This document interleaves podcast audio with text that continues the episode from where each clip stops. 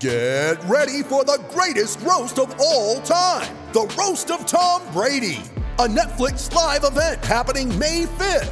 Hosted by Kevin Hart, the seven time world champion gets his cleats held to the fire by famous friends and frenemies on an unforgettable night where everything is fair game. Tune in on May 5th at 5 p.m. Pacific time for the Roast of Tom Brady, live only on Netflix. Here comes Santa Claus, here comes Santa Claus, riding down Santa Claus Lane.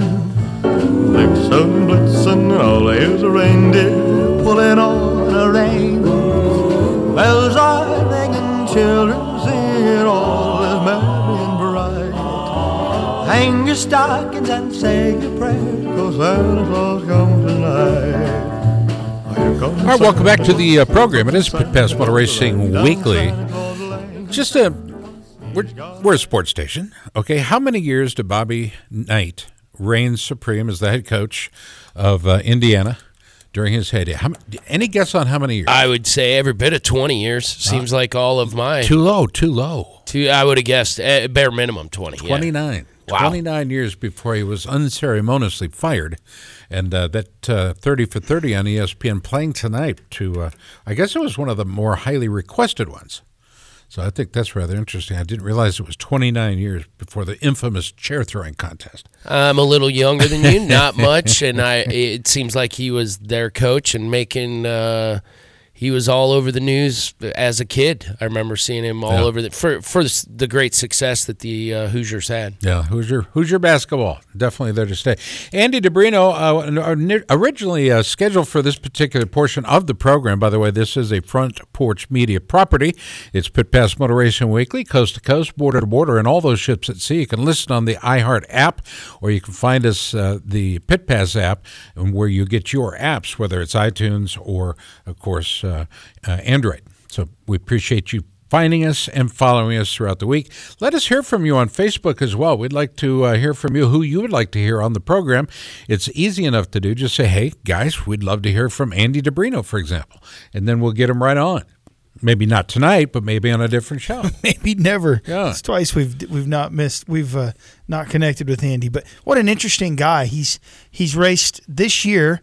He raced Washougal um, in the in the All Star race. He did um, AFT obviously, where he he uh, was the Super Hooligan National Champion. As well as he raced in the AFT singles class at Sturgis, That's- taking Yep, a yep. 12th. Let's back that up. Uh, there are some people that may not be familiar with the super hooligan class or classless, if you will. Uh, Tony, could you c- kind of fill everybody in on what makes it a super hooligan class and who, who actually came up for, with the term? Do you know? Um, I don't know. I'm not going to give Roland. roll- I'm not going to give Roland Sands credit because He, he I don't didn't know that he invent did. the name, but certainly made it a racing series. It and was- his name is all over the current racing series. Yeah, it was basically supposed to be, you know, street legal motorcycles that are going around the pro flat track s- circuit. And- Before that, and it going a little further back, it was really a sideshow at bike shows. Yeah. They were letting guys at be it chopper shows or just custom bike shows, they were saying, "Hey, we're here at a flat track anyway, or there's one nearby. Bring out your street legal bike and let's let it roll. See what happens." we did it at my track, track in Winterset, and it, it did lead to uh, Some well, injuries. boomers, uh, knee Yeah. reconstruction. Yeah. Uh, who else?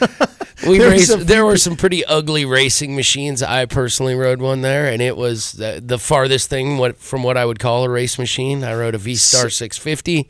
It plowed the straightaways like a single row planner. It was pretty awesome. So what I did was I wasn't sure that people would show up, and I was advertising a hooligan class. So I went out and bought a bunch of Craigslist bikes. I have a KZ 650 that rocks. I have a, I put Colin Hickman on that. I've got a, a Seca 650, as I, I bought recall. the Seca 650. I didn't actually buy that for the hooligan. I was just at Hickland Power Sports one day, and it was there. and they were like most of the junk. They go, "Will you take this home, Please. please?" And I- Pennies on the dollar. Get Yep, it out of here. Yep, yep. And that's what I did. I bought it cheap, so I took that home, and I've got some other bikes too. And uh, it, it was most of them are, are in a heap in my shop somewhere in the corner, wishing you know they just need a little TLC and they'd be rideable. Yep, it's those are the bikes you give to somebody who needs a ride.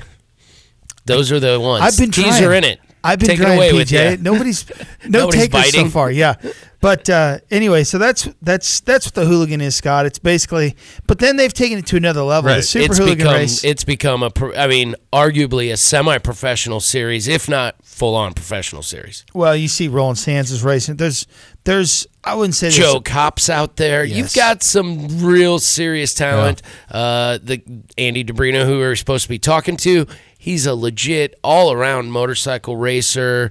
Flat um, track, um, flat track road, road racer. He Yeah. he's a pretty serious road racer up in Oregon where he lives. They have their own. Uh, they have their own racing series in Oregon. He holds uh, the title there, as well as I think a track record.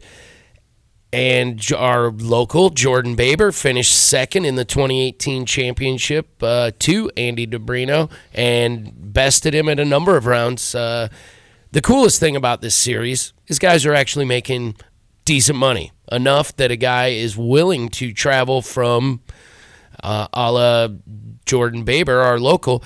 He goes to all these races. He's in California. He's uh, out on the East Coast. I think He's- SNS built that bike or somebody or they, I think, had some hands in it. Yes. Uh, I won't uh, throw anybody under the bus, but in talking to him, I don't know how much uh, how much support any of these racers are getting, but the payouts are enough to make them want to get there. That's for sure. And it's, I think it's awesome.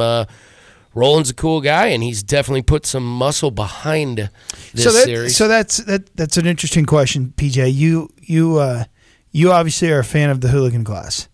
I am. I'm I'm a fan of all racing. We know this. That's why I'm sitting here talking to you Amen. guys. Amen. There's just a lot of guys that are hard, diehard flat track fans that that just don't think that they think it is a sideshow, like you put it, and they don't believe that it belongs in the uh, at a pro AMA Pro. Excuse me, not AMA Pro, an AFT uh, American Flat Track Professional event.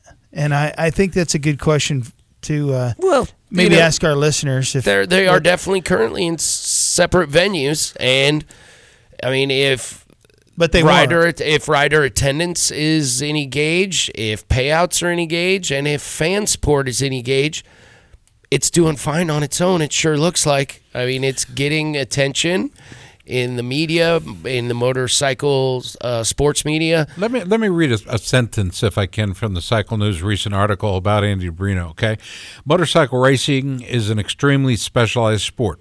We are giving you that. Okay, it takes fine-tuned levels of skill and bravado to completely uh, compete successfully in almost any discipline. But what if just one aspect aspect of the sport isn't enough. That's where the question. I mean, to to to show versatility and then to show it in a competitive fashion.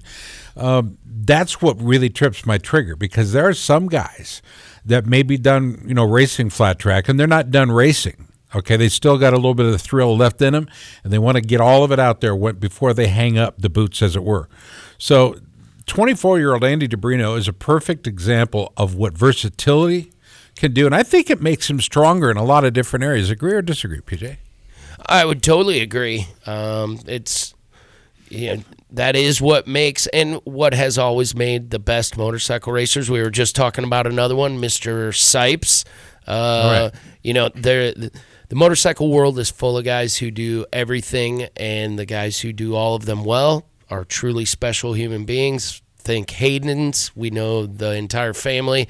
Those are guys who weren't capable were not capable on only one form of racing. They could do any kind of racing. And we know other guys uh, jake gagne. There's a the motorcycle sport is filled with guys who can do more than one type of riding really well. Um, yes, uh, to, to but you don't see uh, guys that, that very often you don't see a guy like somebody that could race at that level, whether it be let's say road racing, and then go out and qualify for an outdoor national. That happens. that's a rare. It happens but it's rare. Very very rare. Almost unheard of. And, and and i can't believe we don't make a bigger deal out of it when it does happen. Because it's it just it, i i and i still kind of struggle with the crossover from flat track to road racing. I understand that the the bike's moving around on you and that kind of thing but it is definitely two different styles of racing. Oh, without doubt. I think uh, what we see and what we've always seen in road racing with the guys who came from flat track, it was just the it was the stepping stone. It really taught them the throttle control, uh, the ability to slide the rear, and motocrossers have that in spades too. We know that. Um, which Some. is- some of them do. Some of them struggle with it, and again, it makes a difference. The guys who can really control throttle, uh, control the throttle and wheel spin, and it it plays into everything you have to do on a motorcycle. And I think that's why flat trackers ease more easily transition to road racing is It's the art of sliding. okay. And throttle control for sure. Absolutely. Yep.